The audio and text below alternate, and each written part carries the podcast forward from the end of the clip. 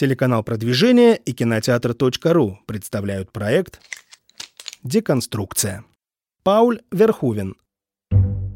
Плоть и кровь.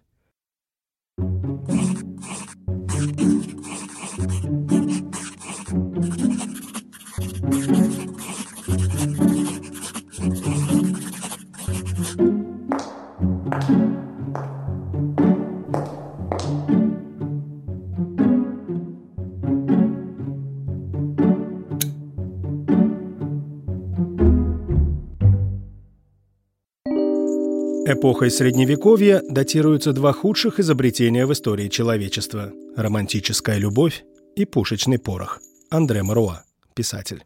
Шикарный наемник, прямо капитан-капитан, командир-командир. Это, конечно, был упырь тот еще. Самые умные и самые удачливые пошли в наиболее богатый регион Европы, то есть в Италию. Они воевали друг с другом крайне по-джентльменски. Они резали обычно друг друга со страшной силой. И из таверны выдернули, по башке ему дали, а он раз проснулся, уже записанный в армию. Вот это хорошая идея, выглядит как годный план. Здравствуйте, это проект «Деконструкция», с вами Кристина Егорова. Сегодня мы обсуждаем фильм «Плоть и кровь» с историком и писателем Климом Жуковым. Привет, Клим. Привет, Кристина. «Плоть и кровь» Художественный фильм американского режиссера голландского происхождения Пауля Верхувена, снятый в 1985 году студией Метро Голдвин Майер. Действие фильма разворачивается в Италии в 1501 году. В руках предводителя ланскнехтов Мартина оказывается юная аристократка Агнес. Между наемником и девушкой внезапно вспыхивает страсть, и они становятся не только любовниками, но и единомышленниками. До середины 80-х годов 20 -го века в историческом кино преобладали бескровные, выхолощенные, беззубые представления о Средневековье. Верховен хотел показать этот период максимально реалистично – болезни, жестокость, бедность. Фильм «Плоть и кровь» стал звездным для нидерландского актера Рутгера Хауэра. На роли его партнерши изначально прочили Настасью Кински и Ребекку де Марней. Кински отказалась, а Де Марней не сумела договориться с режиссером. Она настаивала на том, чтобы ее тогдашний бойфренд Том Круз сыграл роль Стефана, жениха Агнес. В итоге на главную женскую роль режиссер утвердил Дженнифер Джейсон Ли. «Плоть и кровь» получила два приза – лучший фильм и лучшая режиссура на кинофестивале в Нидерландах в 1985 году. Однако некоторые члены жюри впоследствии осудили это решение, заявив, что мнение не было единогласным. Картина также стала номинантом в категории «Лучший фильм года» на португальском фестивале кинофантастики «Фантаспорто» в 1986 Из всех кинокартин режиссера на «Плоть и кровь» был выделен самый большой бюджет – 6,5 миллионов долларов. Однако в американском прокате картина едва набрала 100 тысяч. В начале фильма говорится о том, что события происходят э, в 1501 году. А, но там есть такой реальный исторический персонаж Джон Хоквуд, который жил в XIV веке. Да, он умер в 1396 году. Да. А как ты думаешь, зачем они его туда запихнули? Я думаю, скорее всего, сценаристы, возможно, режиссер в свое время читали Артура Конан Дойля книжку «Белый отряд», и там одним из центральных действующих персонажей является Джон Хок, вот как раз командир наемников, так называемой знаменитой белой роты. Мы подумали, что вот шикарный наемник, прямо капитан-капитан, командир-командир, ну пускай он у нас будет для узнаваемости. А сейчас-то, конечно, никто уже Конан Дойля «Белую роту» не читал, и сейчас уже абсолютно непонятно, зачем это надо. Кроме того, судя по всему, все-таки образовательный уровень этих людей, которые писали сценарии, режиссировали, был не очень большой потому что найти абсолютно великолепные, эпические, харизматичнейшие фигуры наемников к тому самому 1501 году вообще делать нечего. Там их просто выставка. Мрази один другого краше. Угу. А что касается самого этого персонажа, насколько он точно передан в фильме? Джон Хоквуд? Нет, никак, там только имя. Просто имя? Просто имя, да. Потому что реально Джон Хоквуд, да, это, конечно, был упырь тот еще. Он, естественно, воевал против Франции в Столетнюю войну, но после мира в Бретеньи, после победы англичан при Пуатье в 1356 году, был заключен мир, который поставил точку, как оказалось, в войне ну, на ближайшее время уж точно, если не навсегда. И все эти люди, которые больше 10 лет находились постоянно в состоянии войны на континенте, во Франции, они уже больше ничего не умели, не хотели делать, только воевать. А война все, кончилась, воевать больше не с кем. Но они расползлись по всей Европе в качестве наемников. Самые умные и самые удачливые пошли в наиболее богатый регион Европы, то есть в Италию. И Джон Хоквуд как раз стал самым успешным кондотьером, то есть командиром наемников всего XIV века, наверное. Ну, по крайней мере, уж точно второй половины конца XIV века, потому что он служил флорентийцем, потом служил против флорентийцев, воевал за Папу Римского, против Папы Римского, в конце концов осел во Флоренции со своим этим белым отрядом. Джона Хоквуда зовут по-итальянски Джузеппе Аскуто, потому что они слово «хоквуд» выговорить никак не могут, а «аскуто» могут. Романтично, да, звучит. Да. А получается, вообще название «белая рота» это можно относить только к XIV веку? Это вполне конкретный отряд наемников. Именно их название? Да. А что касается итальянских воинов, которые показаны в фильме, что они из себя представляли? Это да, это конкретно отдельный комплекс мероприятий, который к моменту фильма, то есть 1501 год, это уже вторая итальянская война. Потому что первая итальянская война началась в 1494 году и закончилась э, в конце 15 века в 1499 году. А, Все это происходило из-за изначально образования итальянской лиги. То есть итальянские города, самые крупные Милан, Венеция, естественно, Рим во главе с Папой Римским и Неаполь образовали некую лигу, которая постановила, что никто из них не будет воевать друг с другом и никогда не вступит в союз с внешней силой против любого из участников этой лиги. И все было бы хорошо, потому что в Италии где-то с середины 15 века до 90-х годов, ну, по крайней мере, приблизительно царил мир. Такого раньше не было. Они резали обычно друг друга со страшной силой. А тут мир. Они стали богатеть очень сильно, потому что Италия вообще место благословенное в этом плане. Если ее не трогать, она сразу потонет в золоте. Что и случилось. Торговля, ремесла, промышленность, искусство, культура. И вот умирает папа Юлий, папа римский, Юлий II, который был, в общем, главным э, проводником идеи итальянской лиги.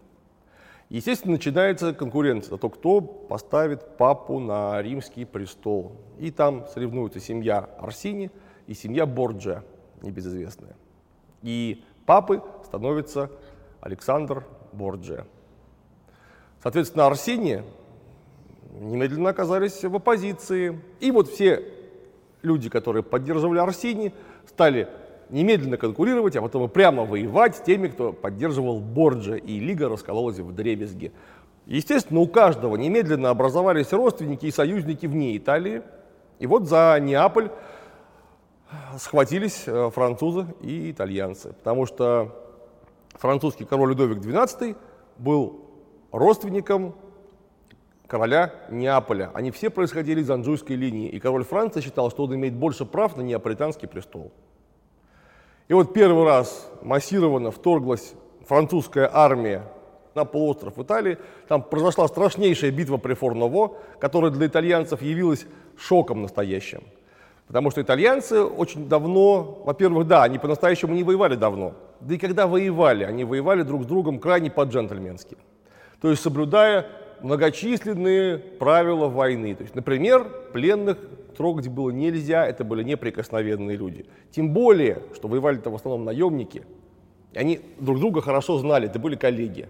Зачем его убивать в конце концов? Нет, нет, нельзя, его нужно за выкуп продать. Вот это хорошая идея, выглядит как годный план. А тут французы, взятых в пленных, причем там были люди с такими именами и фамилиями, то есть за них можно было какие-то миллионные выкупы получить, они всех перерезали.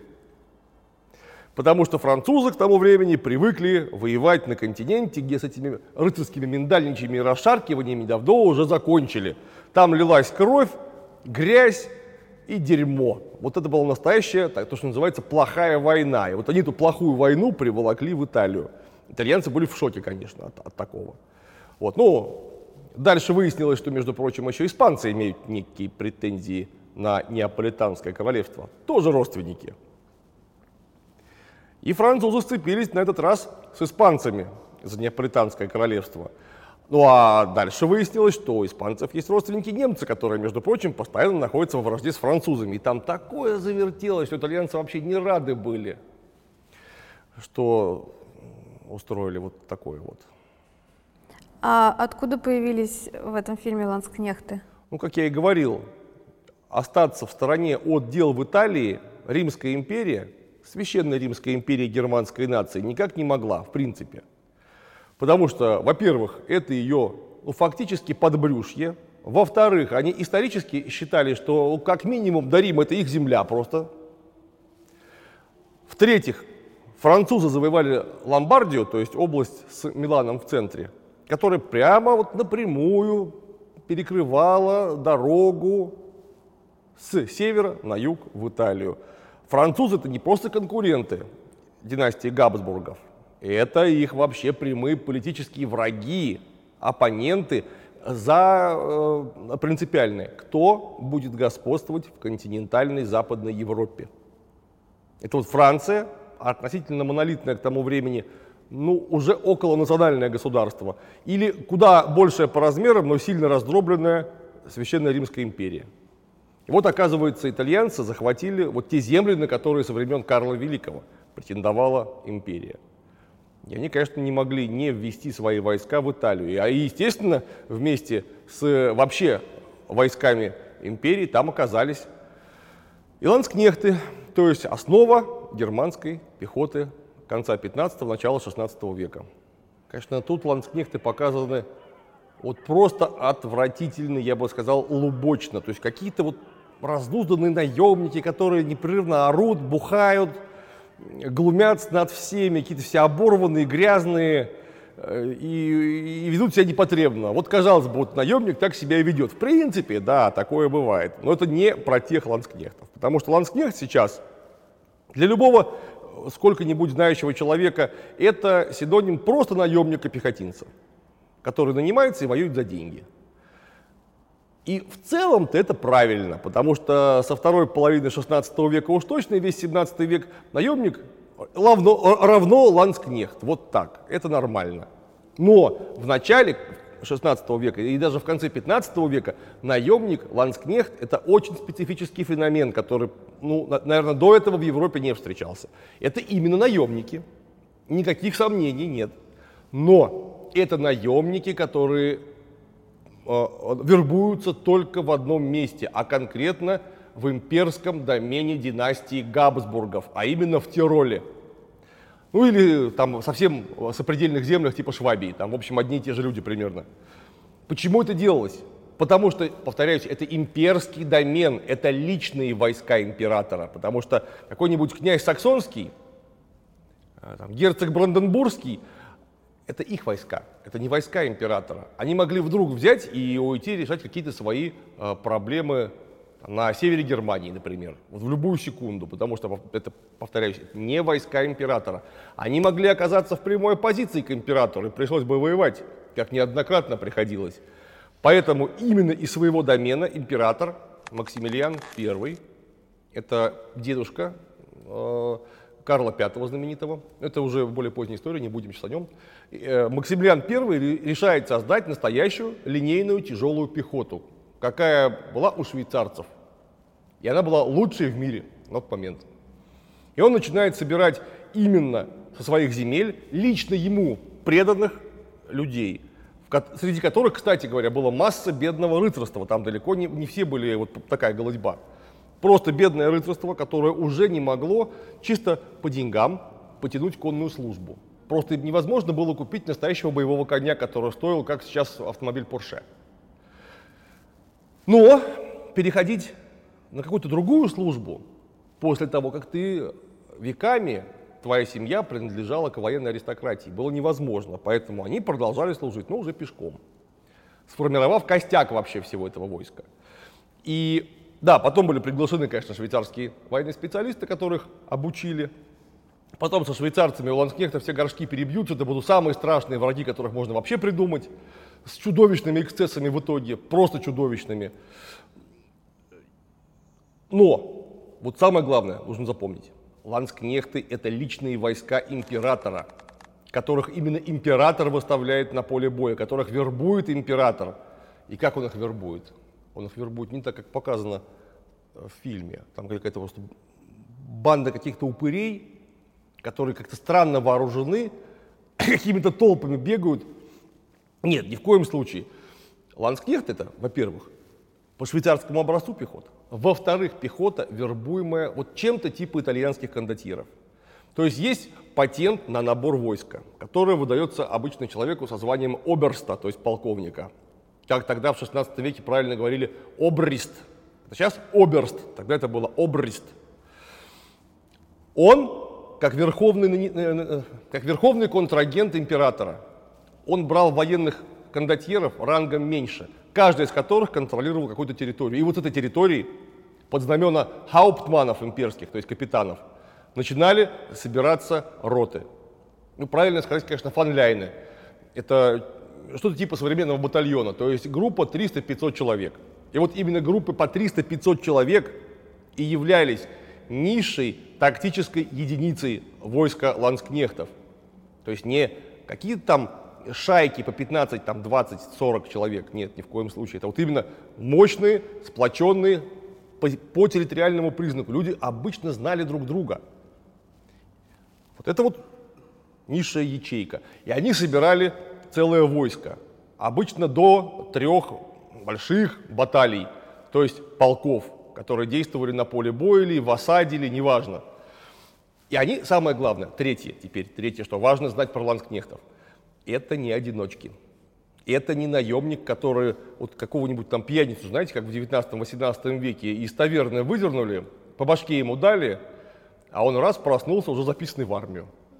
Нет, ни в коем случае. Это был настоящий, причем высоко организованный и высоко элитный цех – вот как устроено любое средневековое ремесло?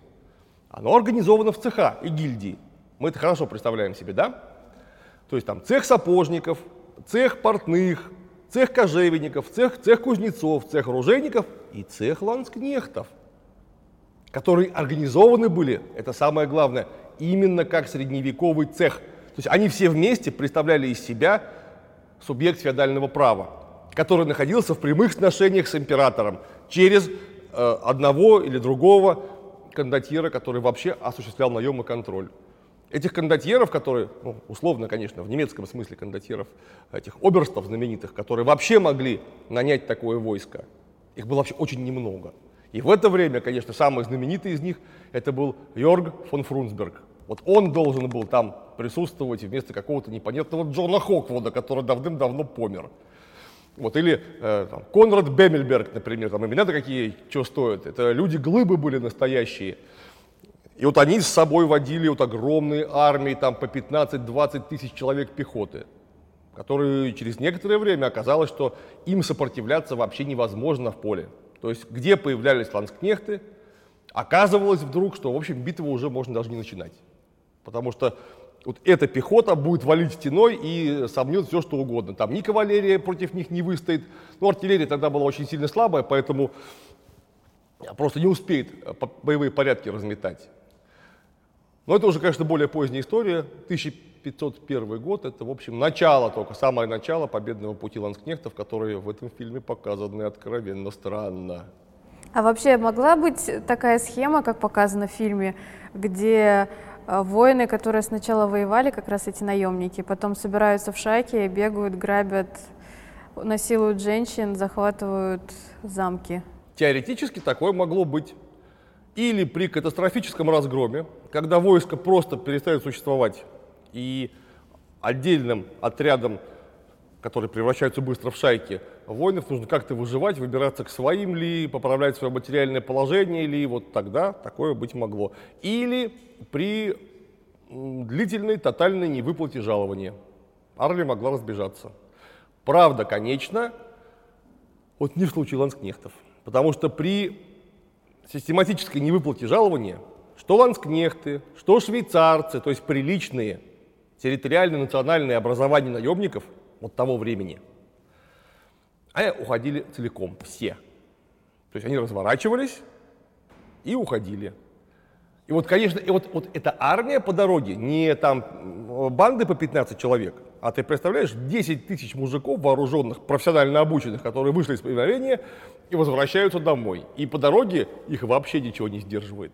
То есть совсем ничего. Потому что ну, они же подписались на контракт, контракт не выполнен. Они сейчас сами возьмут все, что им причитается, и еще кое-что заодно. А это вообще часто практика была, когда могли не выплатить жалование за службу? Это, это случалось. Это случалось. Более того, оно случалось, э, в общем, гораздо чаще, чем наемникам хотелось бы. Это самая главная беда любого позднесредневекового, ранненововременного монарха – отсутствие денег. Потому что если мы почитаем письма того самого Максимилиана I, который как раз жил а, в то время, жил и трудился. Он постоянно жалуется, у меня нет денег, у меня нет денег, отстаньте от меня, сволочи проклятые, я не выдержу, что вы лезете ко мне со своими чеками, я император, но у меня нет денег. Просто потому, что внезапно разросшийся как бюрократический аппарат, так и военный аппарат, который только и мог вообще быть репрезентативным в условиях начала военной революции, когда армии стали все больше, стала использоваться многочисленная мощная артиллерия, начинает появляться массово ручное огнестрельное оружие, войска требуется выучивать на постоянной основе. Это стоило безумно вообще. И экономика еще феодальная того времени просто не справлялась. И поэтому самое главное средство победы было не разбить врага в поле, а не выйти с ним воевать. Потому что если у тебя более-менее в порядке с припасами и с нервами самое главное, все разбегаются по крепостям и иронично посматривают, как противник, да, грабит, насилует твоих крестьян и все сжигает, но у него рано или поздно, а скорее рано закончатся деньги, после чего все наемники уйдут. И армия только что была, ее нету, все. В США фильм «Плоть и кровь» получил самый жесткий рейтинг – X из-за большого количества кровавых и натуралистичных сцен, в том числе сексуального характера. В Великобритании фильм разрешался к просмотру только зрителям, достигшим 18 лет. В России картина имеет маркировку 16+. Производство картины сопровождалось огромными сложностями. Актеры враждовали между собой, злоупотребляли алкоголем и наркотиками, являлись нетрезвыми на площадку. Сильный ветер, снегопад и холод затрудняли и тормозили съемочный процесс. Дженнифер Джейсон Ли рассказывала, в замке, где снимали обнаженку и эротические сцены, было так холодно, что ее кожа буквально синела.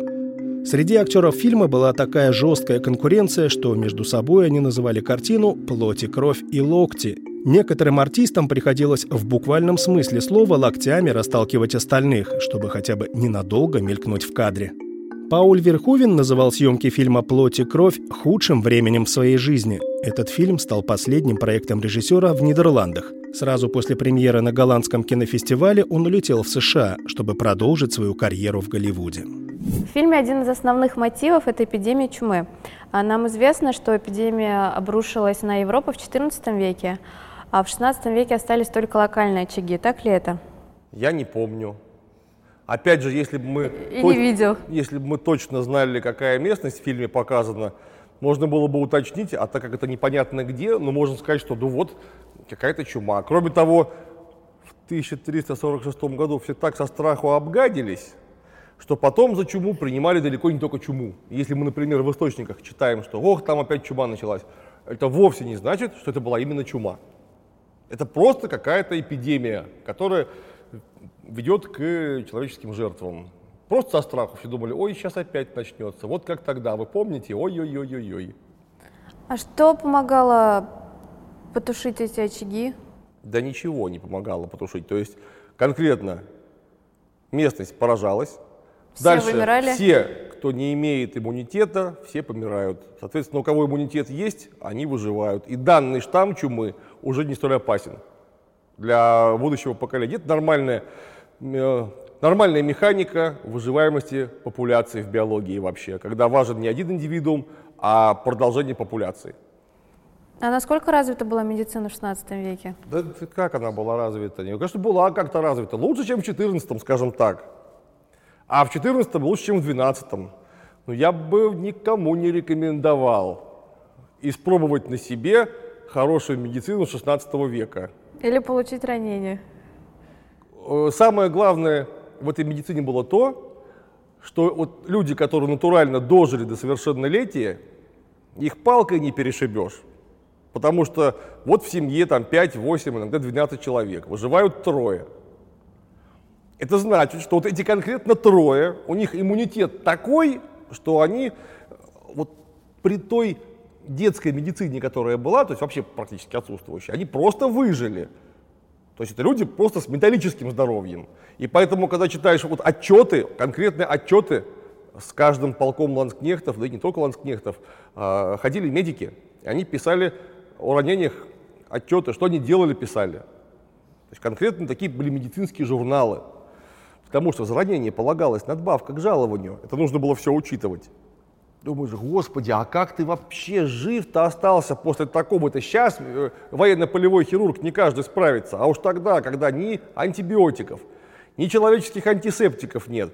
Но тем не менее, например, полостное ранение в живот, там каким-нибудь копьем, повреждение внутренних органов, а человек жив.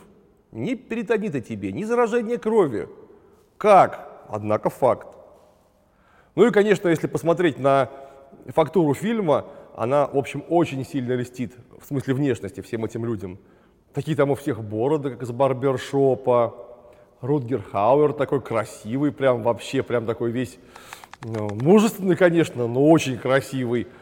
В то время как, если опять же почитать, даже аристократия, которая регулярно ходила на войну, там нет глаза, нос сломан в восьми местах, там четыре перелома челюсти, половины зубов нет, сабельный шрам через все лицо, отрублены три пальца. И он такой, такой, вот, вот такой вот, вот такой герцог, такой красавчик, примерно в таком виде, он когда мы к 25 уже, и идет свататься за какую-нибудь красивую девушку.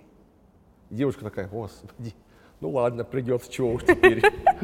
Демоны, демоны, демоны напали прямо из каминной трубы. Напали на нас и убили всех. Всех убили.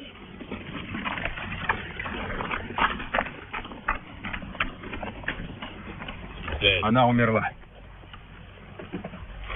Я был... Что за демон? Что она хотела сказать? Да мало ли что. Простая христианка. Она не крестьянка, на ней золотой крест и шелковая рубашка. Это где-то здесь рядом. Девочка не могла долго ползти. Когда войско Арнольфини подходит к крепости, они понятия не имеют, э, кто там живет и что там происходит.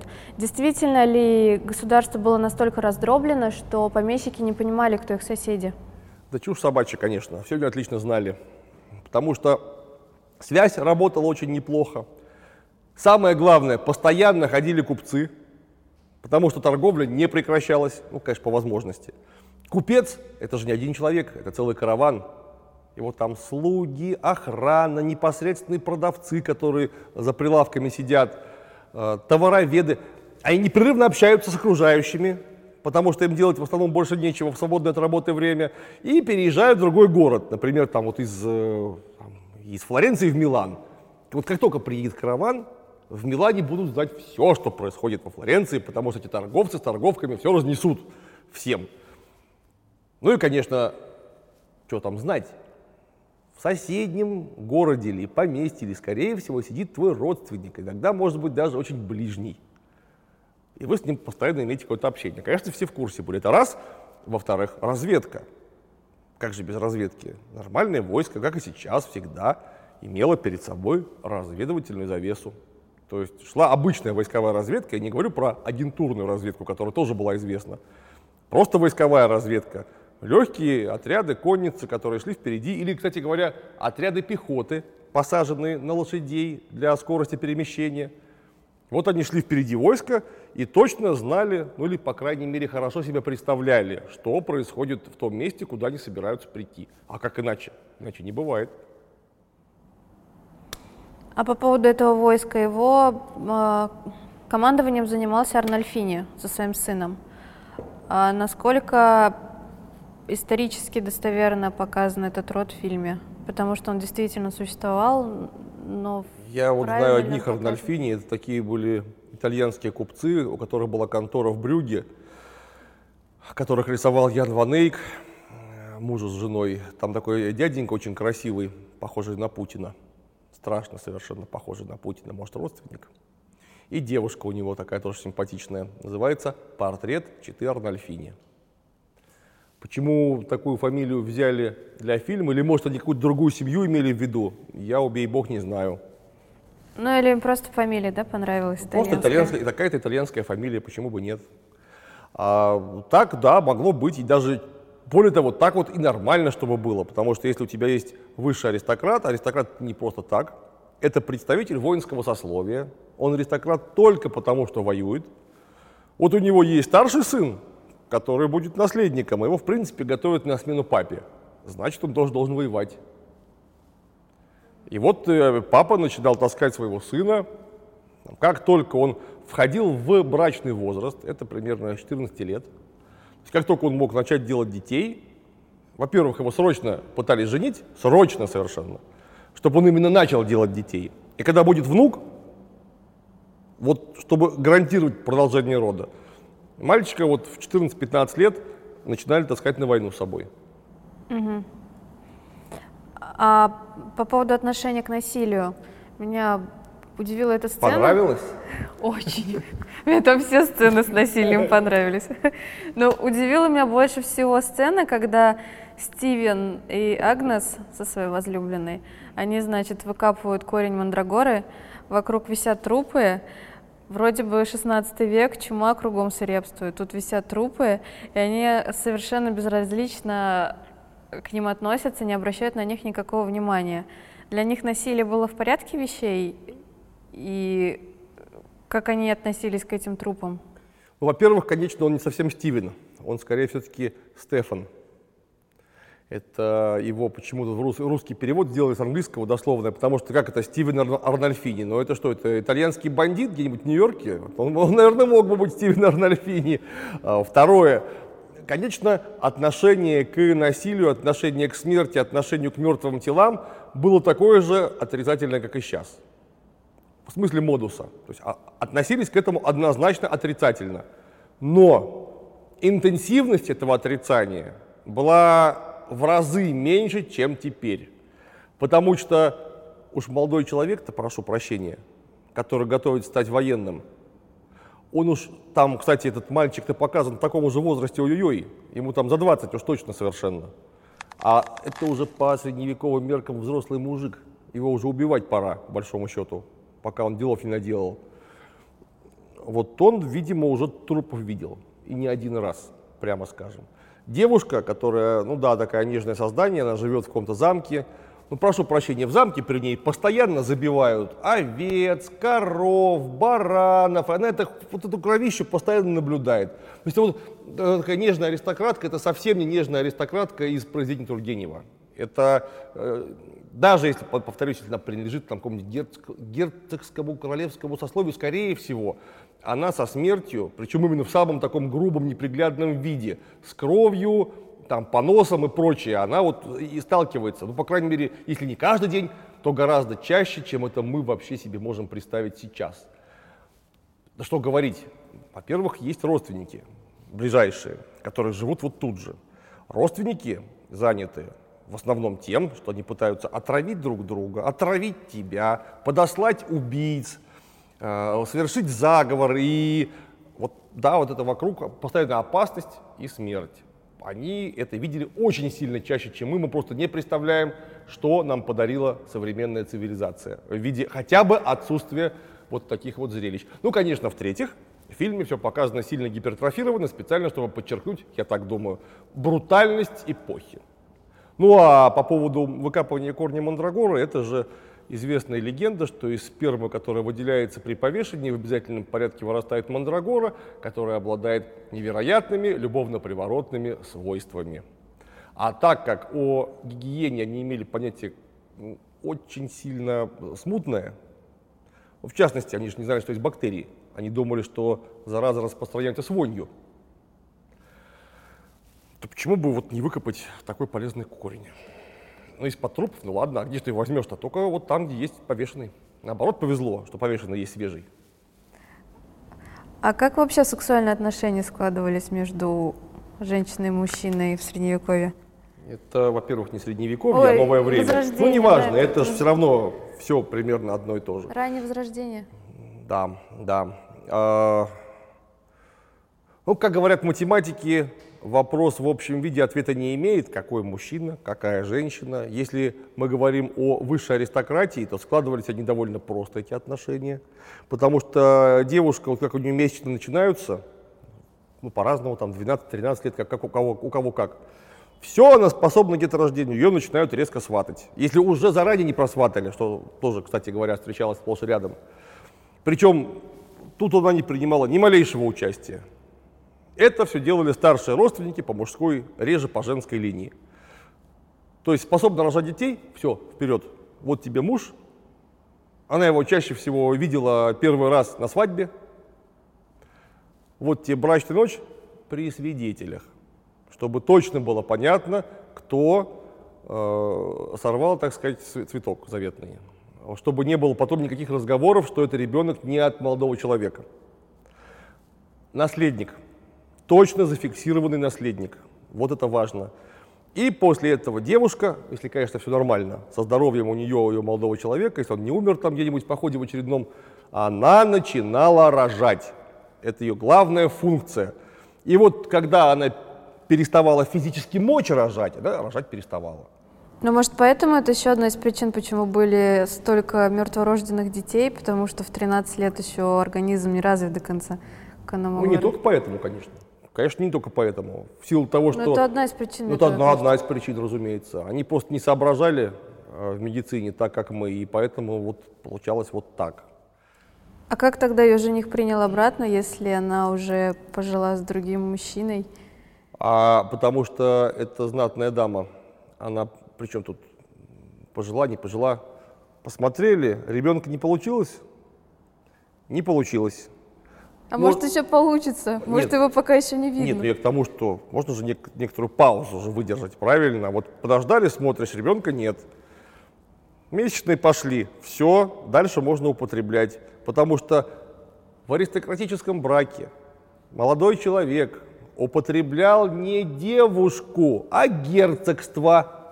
Это очень важно осознать. Или там графство, неважно.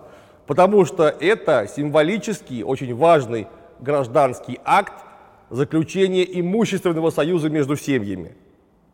Там, как правило, про какую-то любовь речи вообще не шла. А, В этом фильме очень странное, на мой взгляд, понятие веры и религиозности у героев. Потому что, с одной стороны, они ищут какие-то религиозные знаки постоянно, верят в Божий промысел, пытаются ему как-то следовать, а с другой стороны, они полностью пренебрегают церковными обрядами. Какое вообще у них на самом деле было отношение к церкви? У них было отношение к религии. А отношение к религии у них было вот примерно такое же, как у нас к законам физики. Потому что мы знаем, что если мы не верим в закон всемирного тяготения, но прыгнем с крыши, он все-таки сработает. Какая разница, верим мы в него или нет. Точно так же в то время вера в потустороннее, она просто не требовала никаких доказательств. То есть да, светская гуманитарная культура в это время уже начала шагать по Европе. Но именно что начала. До простого люда и даже до простого вот рядового рыцарства она не доходила еще. Это светская атеистическая гуманитарная культура. И поэтому при крайней религиозности, повторюсь, они свято верили в то, что есть потустороннее. Они запросто могли плевать на все эти самые церковные обряды, потому что они считают, что пап- Папа Римский или конкретно этот поп или этот епископ не прав, а они знают, как надо. Без всяких этих самых епископов. Это же время, когда началось что? Началась реформация.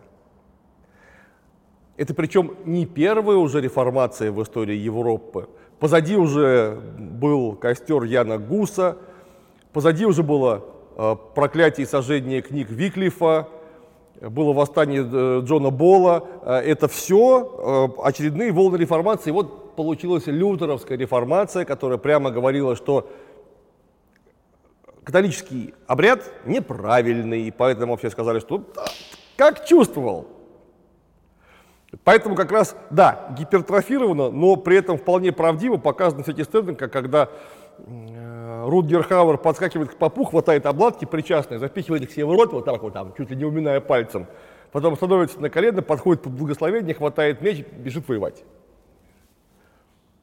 Тоже оттуда же это вот находка этой статуи святого Мартина, которая была принята как благоприятный знак, потому что имя у главного героя Мартин, и вот его как бы небесный покровитель.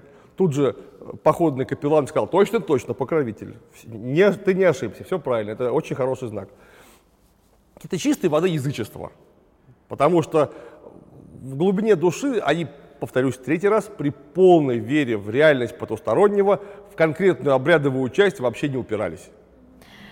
Наемники принимают участие в кампаниях с продажными женщинами, детьми и торговками вина. Действительно ли весь этот балаган следовал за ними? Да, это был важнейший элемент боеготовности. Потому что если за полком ланскнехтов не будет идти положенное количество проституток, они начнут насиловать все, что движется, а значит, ими будет трудно управлять, потому что сексуально неудовлетворенный солдат – это плохой солдат. Он не будет слушаться командиров, потому что у него на уши будет давить, извините. Вот. А у тебя есть э, по расписанию э, положенный секс. Ты всем доволен, расслаблен, хорошо себя ведешь, слушаешься начальства, очень хорошо. Если, ох, если почитать описание этих самых э, шлюхентрейнов, которые шли за полками ланскнехтов, там такие эти милые описания есть вообще, говорит. И каждой роте солдат полагалось восемь девушек красивых и хорошо одетых, как принцессы. Это вот цитата. Таких же красивых, как в фильме? Ну, я же, честно говоря, не знаю, какие были каноны красоты в 16 веке. Может быть, от этих девчонок, которые показаны в фильме в 16 веке, там короли бы с ума посходили, и все немедленно их все расхватали бы себе. А может быть и нет. И еще мне интересно твое мнение по поводу самого фильма в целом. А, в 90-е годы видеокассета с фильмом «Плоть и кровь» была практически в каждом доме, наверное. У меня не было. Тебя не было? Почему? А мне он сразу не понравился за предельную неисторичность, поэтому у нас ее не было. Ну, ты же знаешь, что она все равно очень популярная была. Да, у нас она была очень популярна. А так очень. она провали... провалилась в прокате, по-моему. Да. Почему у нас в России она была популярна? Потому что у нас, это же, получается, вышло в 85 году, ну, условно, там, в 86-м, 87-м она до нас добрела, примерно так. Это время, когда вдруг стало можно. Что? А вот это самое. Публично про плоть и кровь. Потому что советское кино все-таки, несмотря на вполне конкретную игривость, которая имела место во многих лентах, мы сами это хорошо знаем, вот так откровенно показывать секс, показывать насилие, а все эти вот труп повешенные, что тоже, в общем, вполне себе имеет конкретные фрейдистские коннотации. Ну и, наконец, прошу прощения, хорошее обнаженное женское тело, масса любовных сцен, причем предельно натуралистичных. Поэтому у нас плоть и кровь, основной инстинкт, шоу-гелс – это вот то, что у нас зашло прям на ура, в силу того, что мы вдруг стали расслабляться. Да не было там никаких откровенных сексуальных ну, сцен. Но ты представляешь, что это там такое? все за кадром показывали. Что это такое для советского ребенка вообще, который там в 86 году в кино самое эротичное, что он видел, это была Алиса Селезнева. А тут голая Дженнифер Джейсон Ли. А, какой контраст. Спасибо тебе, Клим, за такую интересную беседу и обсуждение фильма. Еще увидимся. Обязательно. Это был проект «Деконструкция». Я Кристина Егорова. Смотрите кино вдумчиво. Производство Омской телевизионной компании, 2020 год.